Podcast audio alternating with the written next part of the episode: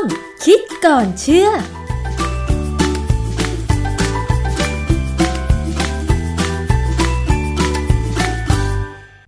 พบกันในช่วงคิดก่อนเชื่อกับดรแก้วกังสดานนภัยนักพิษวิทยากับดิฉันชนาทิพไพรพงศ์นะคะ ว่าด้วยเรื่องของน้ำมันจากกัญชงค่ะคุณผู้ฟัง ข้อมูลก็มีออกมา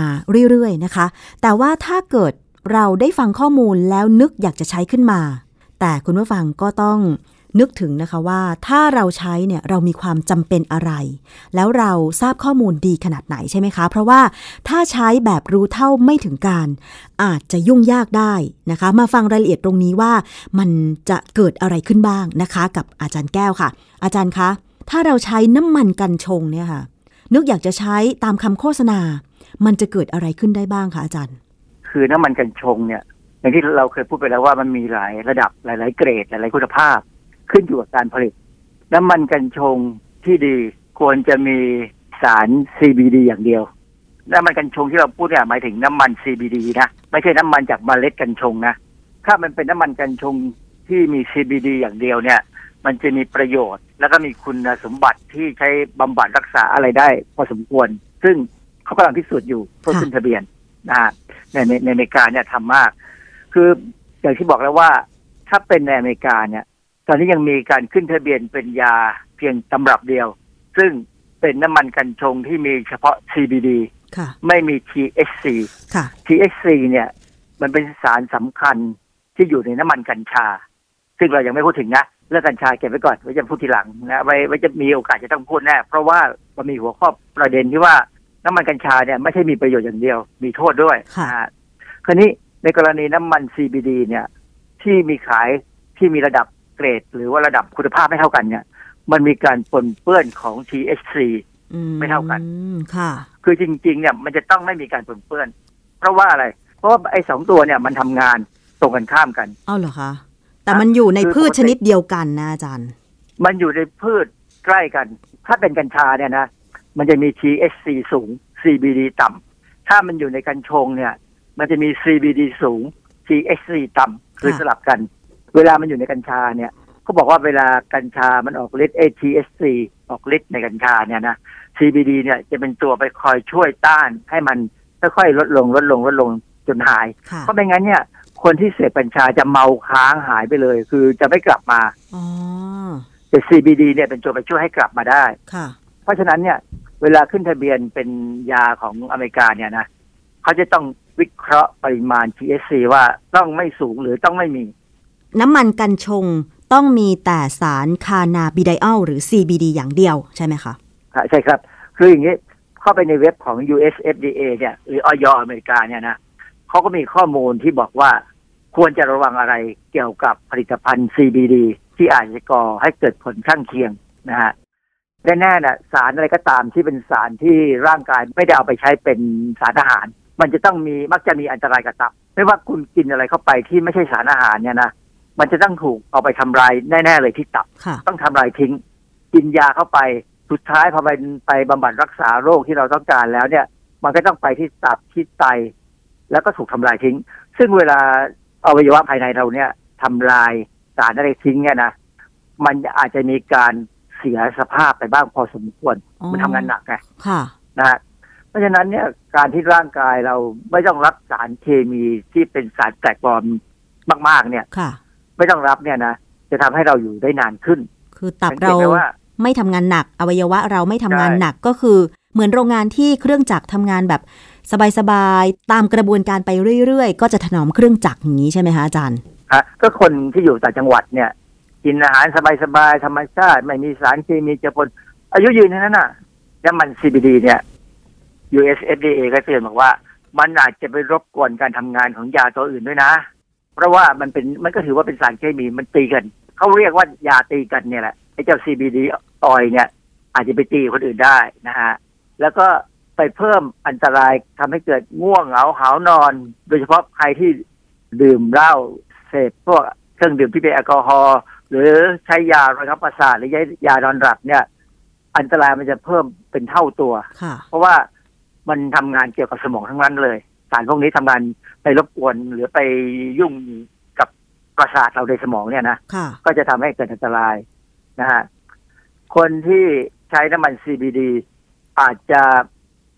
มีการระมัดระวังตัวเองเนี่ย ต่ำลงค่ะแต่ผมว่าอันนี้อาจจะเป็นน้ำมัน CBD ที่มี THC ปนเพราะว่า THC จากกัญชาเนี่ย มันเป็นตัวทำให้เราเพ้อเจ้ออะอ่าฮะปล่อยตัวไปตามแบบสบายๆ ไม่คิดอะไรไม่ไม่มีสติเท่าไหร่คือค่ะ มีแต่ความสบาย น้ำมัน CBD อาจจะมีผลกับระบบสืบพันธุ์ของผู้ชายโอ้ด้วยเหรอคะเขาศึกษาในสัตว์ทดลองมาแล้ว เข้าใจว่าเห็นผลชัดแล้วที่ออยอเมริกาเนี่ย ถึงกล้าพูดว่าอาจจะมีผลกับระบบสืบพันธุ์ของผู้ชายค่ะแล้วความจริงเนี่ย ถ้าเป็น THC ของกัญชาเนี่ย จะทำให้อยากอาหาร แต่ CBD อาจจะทำให้เบื่ออาหารอ้าวมันตีกันอาจารย์ ก็ปกติเขาทำงานตรงข้ามกันไง ปกติเนี่ยความหวังของเราก็คือการน้ำมันกัญชา ถ้าเอามาใช้เนี่ย มันจะกระตุ้นความอยากอาหารของคนที่เป็นมะเร็งค่ะพอกินอาหารได้เขาก็จะสุขภาพดีขึ้นก็สามารถอาจจะสู้ได้นะทีนี้อันหนึ่งที่ในในอินเทอร์เน็ตเนี่ยเขาเตือนกันก็บอกว่า คนที่ใช้น้ำมัน CBD คุณภาพต่ำมีสิทธิ์ถูกตรวจและแจ้งว่าเสพกัญชาได้ อ้าวทำไมล่ะคะ เพราะว่าผลิตภัณฑ์กัญชงนั้นอาจจะมีการปนเปื้อนของ THC ประเด็นปัญหาอยู่ตรงนี้ เวลาเกิดอุบัติเหตุเนี่ย อย่างบ้านเราเนี่ยเราตรวจแอลกอฮอล์ใช่ไหมใช่ค่ะ แต่ถ้าขึ้นโรงขึ้นศาลซึ่งอาจจะต้องมีการจ่ายสินไหมเนี่ยนะเขาไม่เอาแค่แอลกอฮอล์หรอกเขาเอาสารเสพติดทั้งหมดอ๋อแล้วเราเกิดเป็นคนที่ใช้น้ำมัน CBD เราบอกเราไม่ได้สูบกัญชา แต่มันเกิดเป็นน้ำมัน CBD คุณภาพต่ำที่มี THC ปน มันก็อาจจะไปอยู่ในเลือดเราค่ะแล้วก็ตรวจพบเนี่ย ประกันอาจจะไม่จ่ายก็ได้ค่ะผมเคยอ่านข่าวอันหนึ่ง เขาบอกว่ามีนักบินสายการบินคนหนึ่งกำลังจะขับรถไปตามไอ้ถนนวิภาวดีรังสิตเนี่ย แล้วเกิดอุบัติเหตุ แล้วบังเอิญเขาตาย แล้วประกันสั่งให้เจาะเลือดส่งไปตรวจเลยปรากฏว่ามีแอลกอฮอล์ในเลือดในระดับสูงประกันไม่จ่ายตังค์เลยค่ะ แล้วศาลทำอะไรไม่ได้ศาลก็ต้องพิพากษาว่าไม่ต้องจ่าย เพราะว่ามันอยู่ในกรมธรรม์ว่า เวลาคุณมีอุบัติเหตุเนี่ยต้องไม่มีแอลกอฮอล์อยู่ในเลือดค่ะไอ้เรื่องเนี้ยมันมันมีบทความ ตีพิมพ์ในวารสารชื่อวารสารที่ชื่อประหลาดเนี่ยนะชื่อ F 1000 Research ผมก็งงว่าทำไมชื่ออย่างนี้ แต่ว่าค่ะเป็นวารสารวิชาการนะค่ะถ้ามีบทความในปี 2020 นี่แหละ ชื่อ Are Side Effects of Cannabidiol CBD Products Caused by Tetrahydrocannabinol THC Contamination คือพูดง่ายๆเขากำลังบอกว่า ไอ้ผลข้างเคียงที่เกิดจากการใช้น้ำมัน CBD เนี่ย ในคนทั่วไปเนี่ย มันเกิดเพราะการปนเปื้อนของ THC ใช่ไหมงานวิจัยนี่เขาก็ทำการวิจัยโดยเขาบอกว่าเขาอยากดูอย่างนี้เขาก็เลยเอาสาร CBD เนี่ยน้ำมัน CBD เนี่ยเอาไปผสมกับน้ำย่อยในกระเพาะอาหารของคนค่ะ แล้วทิ้งเอาไว้ในอุณหภูมิที่ 37 องศา ซึ่งเป็นอุณหภูมิที่เหมือนกับว่าเรากำลังย่อยอาหารเขาอยากจะดูซิว่า ถ้าทิ้งเอาไว้ตามเวลาที่เหมาะสมเนี่ย มันจะเปลี่ยนจาก CBD ไปเป็น THC ได้ไหม เพราะว่าไอสารสองตัวเนี่ยมันมีโครงสร้างที่คล้ายกันมากทางเคมีซึ่งปรากฏว่าในงานวิจัยอ่านแล้วเขาบอกว่าพิสูจน์ว่าไม่ใช่ไม่เป็นจริง สมมติฐานนี้ตัดทิ้งไปได้ เอาไว้เขาก็เลยตั้งสมมติฐานนี้อันหนึงเขาบอกว่าไอ้เจ้าน้ำมัน CBD เนี่ย มันจะมีการปนเปื้อนของ THC ไหมเขาก็เลยไปเก็บตัวอย่าง น้ำมัน CBD จำนวน 67 ตัวอย่างงานวิจัยนี้เป็นของนักวิจัยชาวเยอรมันนะเขา เก็บตัวอย่างมา67ตัวอย่าง วิเคราะห์ ก็พบว่าเจอ17ตัวอย่าง มีสาร THC ปนอยู่ในระดับที่ผู้บริโภคเนี่ยจะได้รับสาร THC เกิน 2.5 มิลลิกรัมต่อวัน ซึ่งระดับ 2.5 มิลลิกรัมต่อวันเนี่ย คือเป็นระดับที่ทำให้จิตใจมีปัญหาแล้ว คือค่ะประสาทเนี่ยเริ่มมีปัญหาได้ มันมีอืมผลกับสมองค่ะเพราะฉะนั้นในสรุปเนี่ยก็คือว่า เวลาใครก็ตามที่มีอาการเหมือนกับ ไปสูบกัญชามาถ้าทั้งที่ไม่ได้สูบแต่ใช้น้ำมัน CBD เนี่ย ก็ให้พึงระไอ้ระลึกว่ามันอาจจะมี THC ปนอยู่ได้ใน CBD ถ้า CBD นั้นไม่ใช่ในระดับที่เป็นยาจริง ๆ ซึ่งถ้าเป็นระดับที่เป็นยาเนี่ยเขาจะสกัดเอา THC ออกจนหมดค่ะเพราะฉะนั้นอันนี้ในอนาคตเนี่ย ถ้าเรามีการใช้น้ำมัน CBD เป็นยาได้เนี่ยนะอย่าไปซื้อจากแหล่งที่ไม่รู้เรื่องค่ะนะฮะ เพราะว่ามันอาจจะมีการเอา CB น้ำมัน CBD เนี่ยในระดับเกรดที่ไม่ดีมาขายอืมในเน็ตเนี่ยเขาไม่รับผิดชอบอยู่แล้วค่ะใช่ไหมใช่แพลตฟอร์มต่างๆที่ขายของเนี่ยไม่รับผิดชอบว่าของนั้นจะดีหรือไม่ดีเขาเขาสักแต่ว่าอยากขายก็ขาย แล้วเวลาเกิดปัญหานะคะ ก็ตามตัวคนขายไม่เจอด้วย พวกนี้บินเก่งเขาหายเข้ากลีบเมฆใช่ เพราะฉะนั้นเนี่ยขอให้ซื้อของแพงก็ได้ แต่ขอให้ซื้อของตามที่หมอสั่งหรือหมอแนะนำว่า ปกติเนี่ย ของพวกนี้จะต้องซื้อจากโรงพยาบาลค่ะ ผู้บริโภคที่ต้องการที่จะใช้น้ำมัน CBD จากกัญชง มาบำบัดอาการต่างๆ ที่สามารถบำบัดได้เนี่ยก็ต้องอยู่ในความดูแลของแพทย์ แล้วก็ต้องซื้อจากแหล่งที่น่าเชื่อถือได้ แต่ว่าในปัจจุบันนี้เนี่ยหลาย ๆ โรคนะคะ ยังไม่สามารถใช้น้ำมันกัญชงในการบำบัดได้ ต้องรอให้มีการรับรองการขึ้นทะเบียนที่ถูกต้องก่อนใช่ไหมคะอาจารย์แก้ว ใช่ครับ ของพวกนี้ต้องผ่านออยหมดนะฮะค่ะเพราะว่ามันเป็นลักษณะของยาค่ะ อาจารย์นอกจาก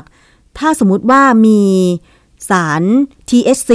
นะคะปนเปื้อนอยู่ในน้ำมัน CBD แล้วเนี่ยนะคะ จะเกิดผลข้างเคียงที่อาจารย์บอกก็คืออาจจะทำให้แบบ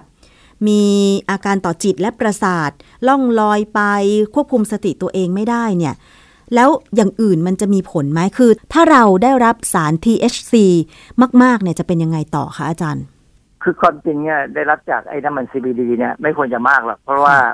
THC มันก็แพงนะค่ะมันไม่ควรจะปนเปื้อนมากแต่ว่า อย่างที่งานวิจัยเขาบอกว่ามันปนอยู่ในระดับที่อาจจะก่อปัญหาได้เนี่ย ก็เป็นการเตือนเท่านั้นเองอืมคือแต่ว่าอย่างที่บอกแล้วว่าถ้าเจาะเลือดแล้วมาเจอเนี่ยแล้วเกิดอุบัติเหตุเนี่ยประกันอาจจะไม่จ่ายไงมันปนจากอะไรมันปนจากวิธีการสกัดหรือเปล่าอาจารย์ คือตัวกัญชงมันมี THC ด้วยตัวต้นกับตัวใบมันนะ ใช่ แต่มีในระดับต่ำค่ะเพราะฉะนั้นการสกัดเนี่ยเขาเขาจะมีวิธีถ้าสกัดอย่างดีเนี่ยนะเขาจะมีวิธีเอาเฉพาะ CBD ออกมาเลย ซึ่ง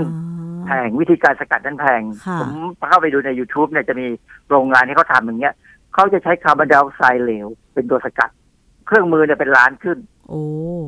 แล้วยิ่งถ้าเป็นโรงงานใหญ่ๆเนี่ยเครื่องมือเป็นสิบสิบล้าน แต่ว่า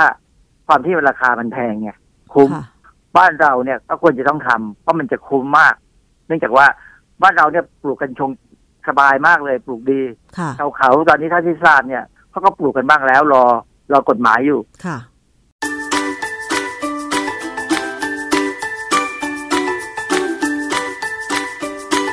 ช่วงคิดก่อนเชื่อ